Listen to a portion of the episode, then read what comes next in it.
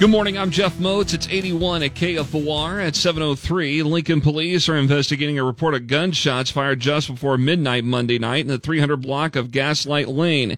Captain Max Hubka tells KFOR News a group of teens or young adults were in the area when they heard at least three loud pops, likely fired into the air. No damage found. Um, no indication that anyone was struck by the gunfire. Captain Hubka says that three spent shell casings were recovered. The Lincoln City Council voted four to three Monday to rescind both the fairness ordinance passed 10 years ago and a recent update to the city code.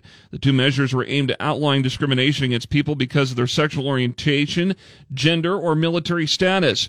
Councilmember James Michael Bowers said the gay community will not give up efforts to pass the ordinance. We will continue to push forward equality while shielding our community from ongoing attacks on freedom. We will tell the transgender non-binary community that their voices matter. The LGBT community, our city, and this council will not give up the fight towards full equality.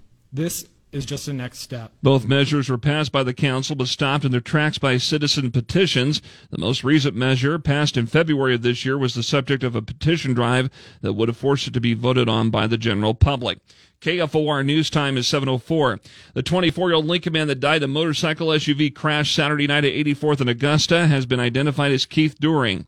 Lincoln police released the victim's name on Monday. During was riding his motorcycle northbound on 84th when it collided with a southbound Jeep that was turning eastbound at the time. The investigation is still ongoing.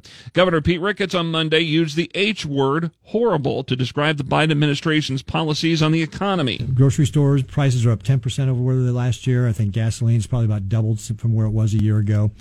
And it really can be tied back to just these horrible policies that are coming out of Washington, D.C. On a statewide call in show here on KFOR Monday, the governor told a caller that the Trump legislative agenda was, in his words, fantastic, with more Americans working at any time in history and a time of tremendous economic opportunity. Responding to the second hearing on January 6, Ricketts said that each person was on their own and said that he does not blame former President Trump for the attack on the U.S. Capitol. Work on a stormwater pipe project at 56th and Old Cheney will start next Monday instead of today. The project is expected to be done June 28th.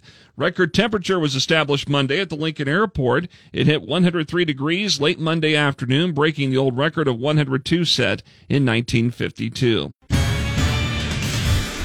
Lincoln's first forecast today sunny, breezy, and hot with a high of 96, and then a 50% chance of late night thunderstorms tonight, a low of 67.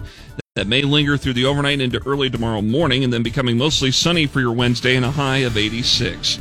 81 degrees, the heat index at 83 at KFOR.